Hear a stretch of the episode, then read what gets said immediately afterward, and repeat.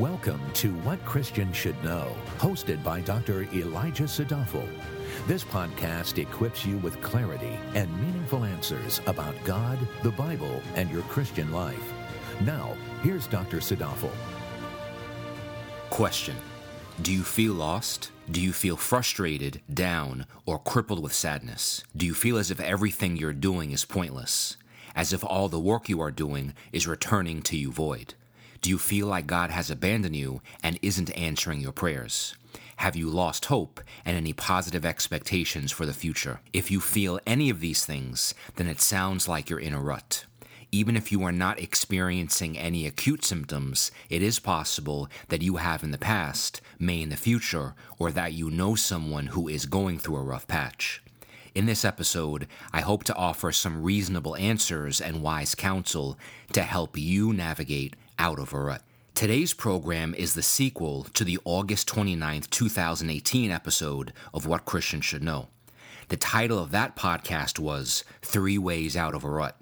There, I talked about a scene in First Kings nineteen where the prophet Elijah experienced what could be classified as an episode of spiritual depression. In the chapter before, Elijah was in the midst of a high, yet only a few verses later, we find Elijah in the midst of a low, low point. In First Kings nineteen, we find Elijah sad, isolated, disinterested, apathetic, and pessimistic. He even had thoughts of death and asked God to take his life. Using that story as a backdrop, in the prior podcast, I provided three strategies to get out of a rut. Number one, address your physical needs. Number two, find something to do. And number three, anchor your hope on God's rock. Now I will provide three additional strategies. One, God is allowing you to experience this rut for a reason. Therefore, instead of focusing on the rut, focus on why you are in it. Why are you down? Why are you frustrated? Why do you feel unfulfilled? Sometimes, not knowing why you are in a rut is more disturbing than the rut itself. No one is able to reason with cause-less sorrow or develop a solution for an unknown problem. So focus on why you are in this predicament in the first place. Knowing how you got in will clarify how you get out. God is always in control on high, even when you are down. So what are some reasons He allows ruts to happen? One reason you are going through a rut is because ruts are totally and completely normal. This is very similar to what I frequently tell patients. It's totally and completely normal for you to get a minor illness from time to time. That's why God gave you an immune system to fight off the sickness. If you have a cold here and there or get an occasional case of the sniffles, that does not mean you have some strange catastrophic disease. It means that you are a regular person. Hence, it's normal for Christians to have spiritual ups and downs throughout their life. Oftentimes, Christianity is portrayed as a fabricated ideal where every day you are supposed to have these phenomenal experiences and everyone is always supposed to be brimming with cheerfulness. That is a lie. Real life is real, and real life is not a continuous stream of happy, happy. Thus, getting into a rut every now and then is what is supposed to happen. Just ask the prophet Elijah in First Kings nineteen. Just ask King David in the Psalms. Just ask the prophet Habakkuk when he begins his Old Testament book essentially yelling at God. Just ask Job. Just ask Jesus while in the Garden of Gethsemane. He was under so much duress that he sweated blood. Probably one of the most fitting examples of the normalcy of ruts is the prophet Jeremiah, also known as the weeping prophet. Jeremiah was a man called by God, and God specifically told him that He would give Jeremiah words that people would boldly ignore. It's no wonder you can feel Jeremiah's brokenheartedness pouring through the pages of his book. In fact, Jeremiah was so broken at one point that he tried to walk out on God. Yet in Jeremiah twenty, verses seven to nine, the text says, O Lord, you have deceived me, and I was deceived. You have overcome me and prevailed. I have become a laughingstock all day long. Everyone mocks me. For each time I speak, I cry aloud. I proclaim violence and destruction, because for me the word of the Lord has resulted in reproach and derision all day long. But if I say, I will not remember him or speak any more in his name, then in my heart it becomes like a burning fire shut up in my bones, and I am weary of holding it in, and I cannot endure it. Ultimately, Jeremiah could never walk away from the God that he loved. The point is that when godly laborers carry the heavy burden of souls in a blind and deaf world, it's totally normal to sink under that weight. It's totally normal to feel empty if you pour yourself out for others' sakes. Another reason God allows us to go through ruts is to remind us that we are far less strong than we think we are.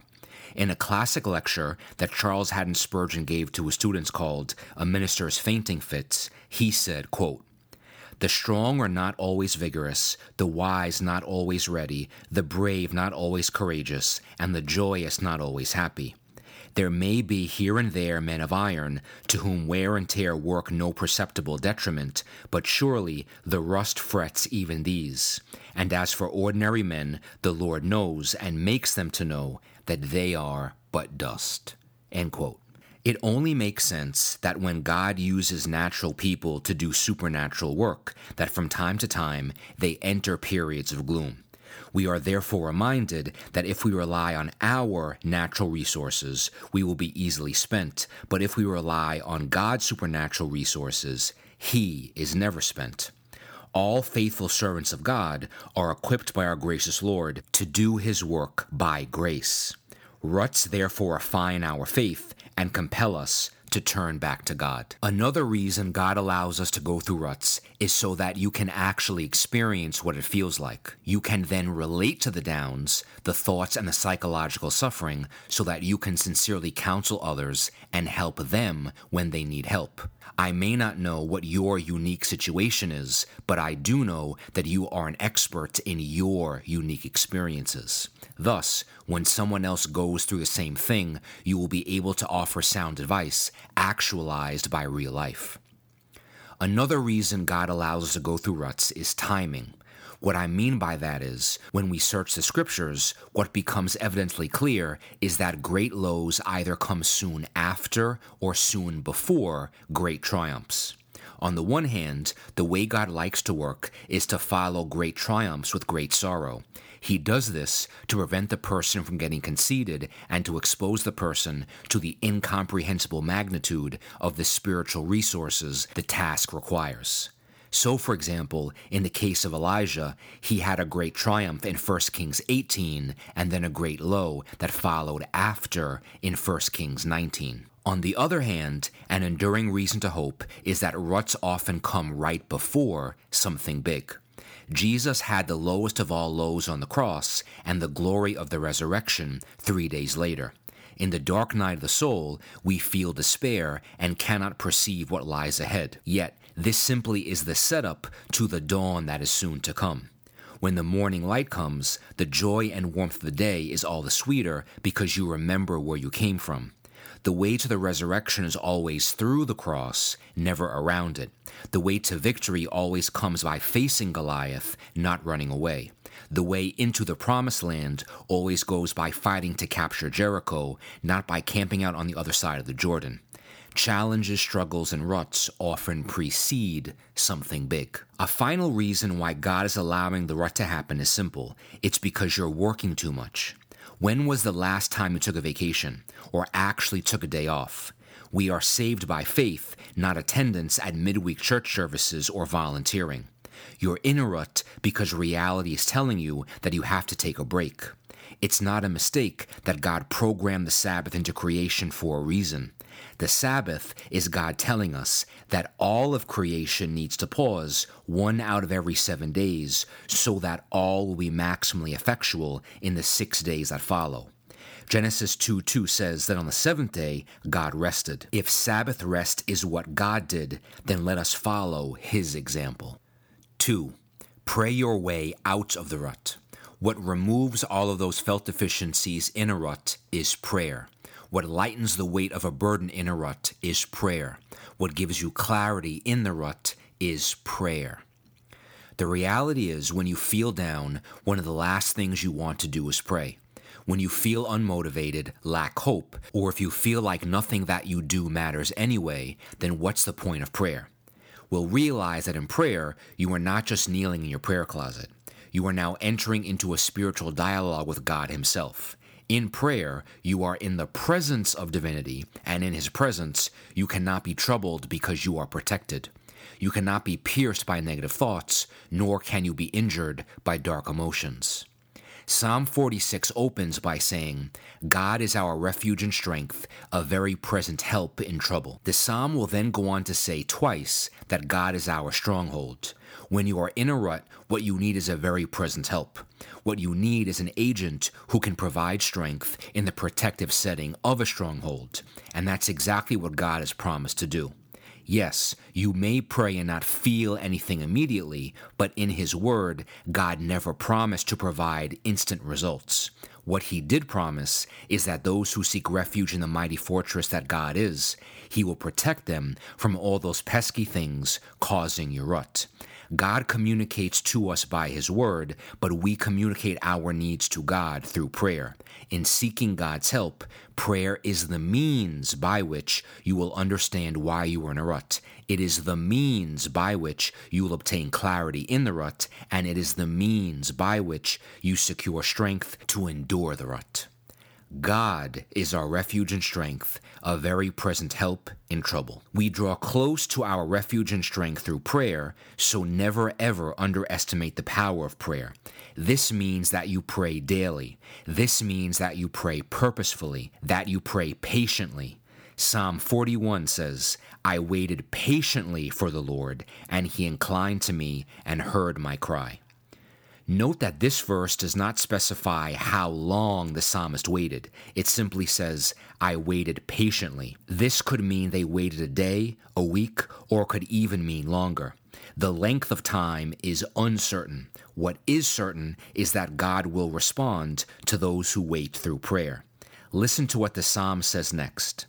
And He inclined to me and heard my cry.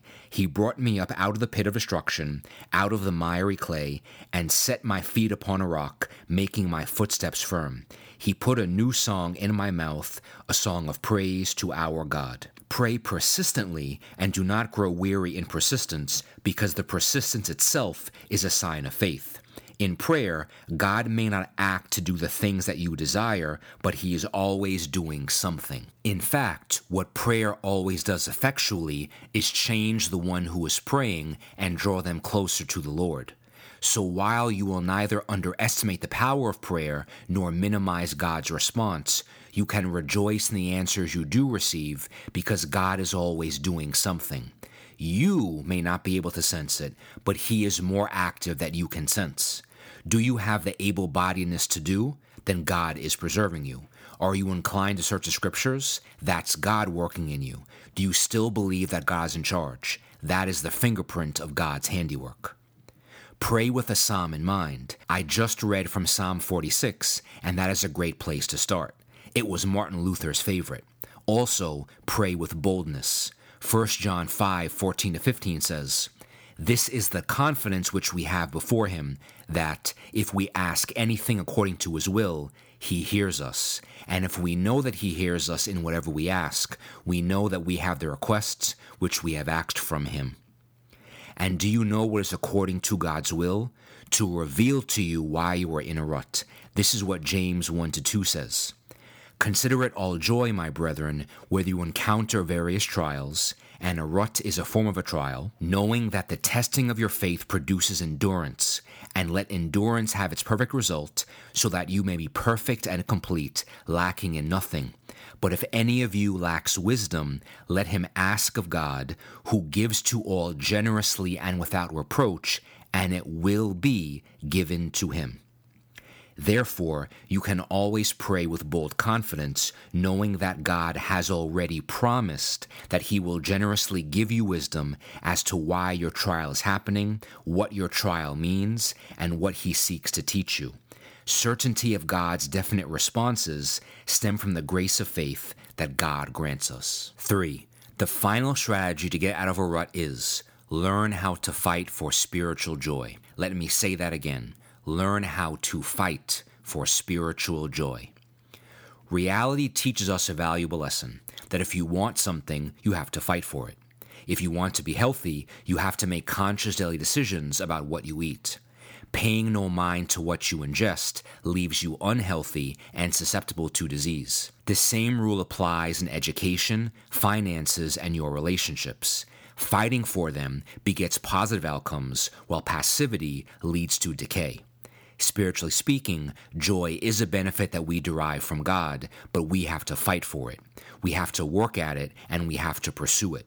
Life is unreliable in that if we put our faith in others or situations, we will invariably be let down. This is the point. Anything else is an unreliable source of joy, but Christ isn't. In John four fourteen, Christ says, "Whoever drinks of the water that I will give him shall never thirst." In John six thirty-five, Jesus says, "I am the bread of life. He who comes to me will not hunger, and he who believes in me will never thirst." This is not to suggest that our lives will always be filled with limitless joy all the time. We still live in a broken world, and the Bible is clear that our best life is never now. It will be in heaven forever. The fact remains that because we live in a broken world, there are many things that actively try to take our joy away. So we have to fight for it, and when we fight for it, God lifts us up out of a rut. So how do we fight for joy? We fight for joy by asking God to satisfy us by His grace. In Psalm ninety fourteen, the text says, "O satisfy us in the morning with your loving kindness, that we may sing for joy and be glad all our days." Notice what this verse begins by saying, "Satisfy us."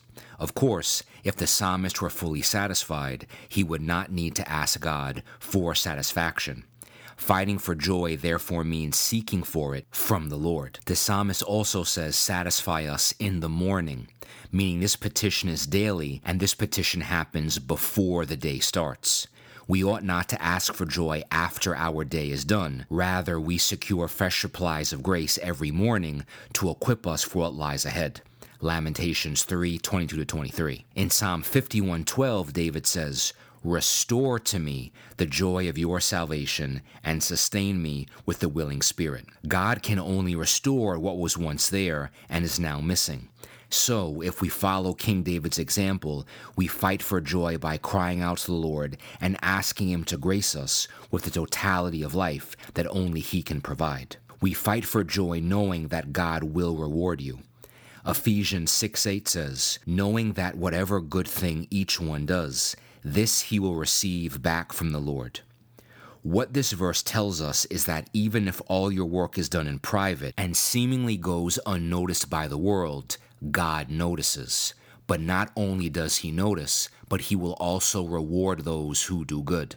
This is especially fitting for people who are in ruts because of thankless, discouraging situations.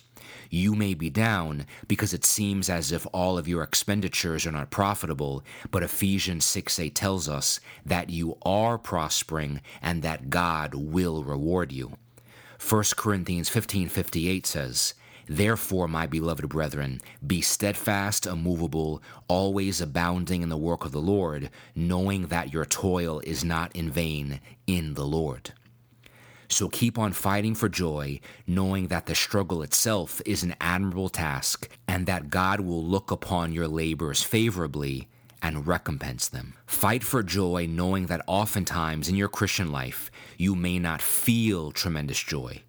Be aware that feeling this way is okay.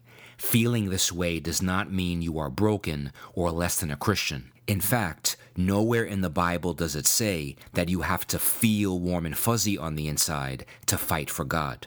You can still not feel like it and praise God. That's what the fighting is all about. Hence, you find joy in the pursuit of the Lord. Psalm eighty-six ten to thirteen says, For you are great and do wondrous deeds. You alone are God. Teach me your way, O Lord. I will walk in your truth. Unite my heart to fear your name. I will give thanks to you, O Lord my God, with all my heart, and will glorify your name forever.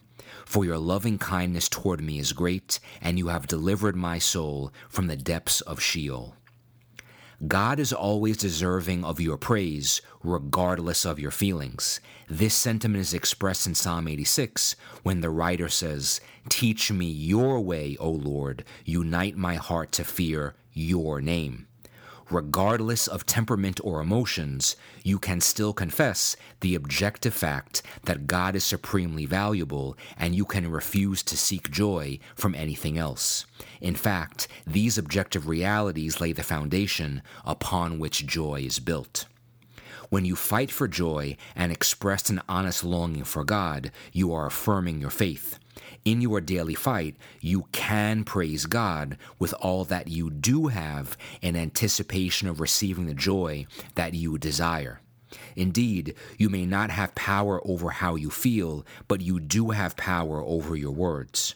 Therefore, let us use our words to praise God in the fight for joy. The doing will eventually animate the feeling. Psalm eighty-five six says, "Will you not yourself revive us again, that your people may rejoice in you?" So yes, getting out of a rut is work. It requires fighting for spiritual joy, but the end result far outweighs the energy expended. In the first point of this program, I said it's totally normal to oftentimes feel empty, especially when you pour yourself out for the sake of others. It's crucial to understand that God never intended for us to stay empty, but to be filled up by God. Yes, we kill evil passions and desires, but not so that we are passionless or desireless. If that were the case, we would just be stoic and apathetic. We kill those negative things so that we cultivate new spiritual passions and desires that delight in God. An example of such a newfound desire is godliness and intimacy with God. As a result of seeking God, we are gifted with joy. This joy will help us to persevere in the midst of a rut, even if an exit is not clearly visible. Well, that will conclude my three pieces of counsel on how to get out of a rut. We are not alone in our struggle, because the same Spirit that raises us to new life is also there to help us. He sustains our lives and equips us with what we need to press on in that life. It is never by our might or power, but by the power of the Holy Spirit. I will end with another quote from the late, great Charles Haddon Spurgeon. He wrote, quote, "Any simpleton can follow the narrow path in the light. Faith's rare wisdom enables us to march on in the dark with infallible accuracy, since she places her hand in that of her great guide." End quote. Yea, and amen to that. Thank you for listening. For more valuable resources, including a bookstore and online Bible study, visit W C S K dot org.